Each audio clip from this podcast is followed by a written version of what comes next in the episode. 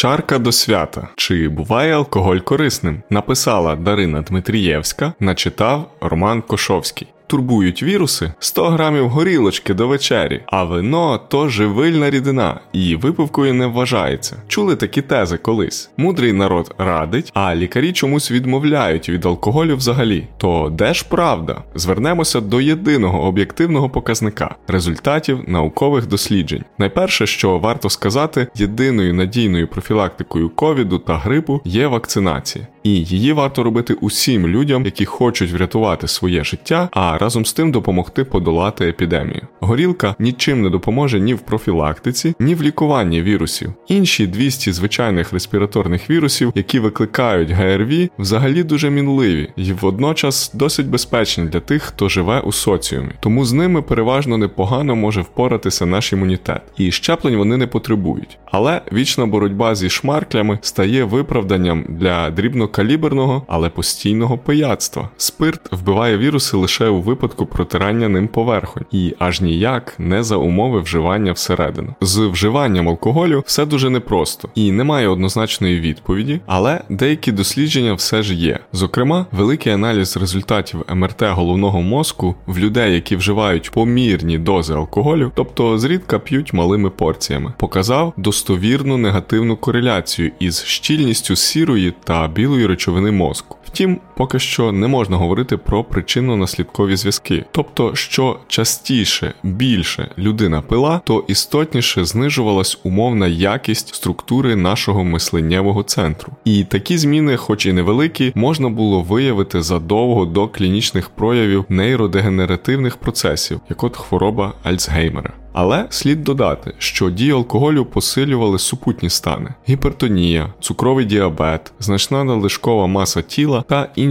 хронічні захворювання. Також на підвищення ризику впливало паління, спадкова схильність і низька фізична активність. Але навіть на фоні цих факторів додаткову негативну кореляцію все одно вдалося простежити. Після публікації цього дослідження багато ЗМІ однозначно написали, що безпечної дози алкоголю не існує, і з цим неможливо не погодитись, враховуючи результати наведених спостережень та ще одного дослідження цього разу авторства канадських вчених. Однак водночас безліч інших наукових статей стверджують про позитивні ефекти невеликих доз алкоголю для різних органів та систем. Наприклад, вчені з Британії провели мета-аналіз досліджень, що стосувався ризиків інфаркту та інсульту залежно від вживання алкоголю, і виявили неочікувані результати. Дані свідчили, що незначна кількість 1-2 напої на день навіть зменшувала ймовірність інфаркту, хоча для інсульту цей показник був нижчий, менше ніж один напій на день. Схожі результати отримали японські вчені. Регулярне вживання алкоголю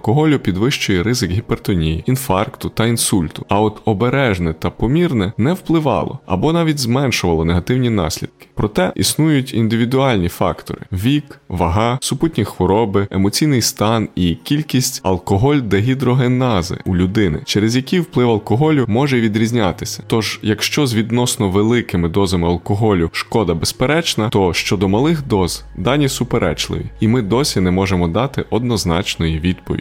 Рекомендації Американської дієтологічної асоціації передбачають зменшення умовно дозволеної дози алкоголю на день, що відповідає приблизно 300 мл пива, одному келиху сухого вина або 50 мл міцного напою. І тут варто домовитись, що ми усвідомлюємо реалії життя більшості людей, і хоч би як сильно лікарі не рекомендували повну відмову від алкогольних напоїв, цю пораду не буде виконувати більшість пацієнтів. Тому медики намагаються визначити хоча б максимально допустиму дозу, яка не матиме однозначно згубного впливу на організм, і водночас сприятиме кращому дотриманню профілактики та лікування. Поряд із дозволом вживати невелику кількість алкоголю, лікар більш ймовірно зможе переконати пацієнта у необхідності здорового харчування, введення спорту в щоденний графік та загалом більшої уваги до власного здоров'я. А все разом це значно краще позначається на прогнозі життя людини, адже корисні ефекти профілактики переважатимуть у цьому разі шкоду від незначних доз алкоголю. Але звернемося також до інших аспектів життя, адже здоров'я визначають як стан повного фізичного, психічного та соціального благополуччя людини. І нерідко алкоголь стає частиною міжособистісної взаємодії, підставою для комунікації, способом розслабитися та налагодити розмову. Здається, що він виконує важливу роль у створенні зв'язків між людьми, а отже, є важливим допоміжним фактором. Однак не все так позитивно, адже дослідження вказують на зниження здатності до емпатії, правильного розуміння емоцій та намірів оточення, що своєю чергою може негативно позначитися на взаємодії. І все ж за умови обмеженого усвідомленого вживання, психологічний комфорт, викликаний бажаною та приємною комунікацією, може сприяти поліпшенню загального стану полегшенню симптомів тривожності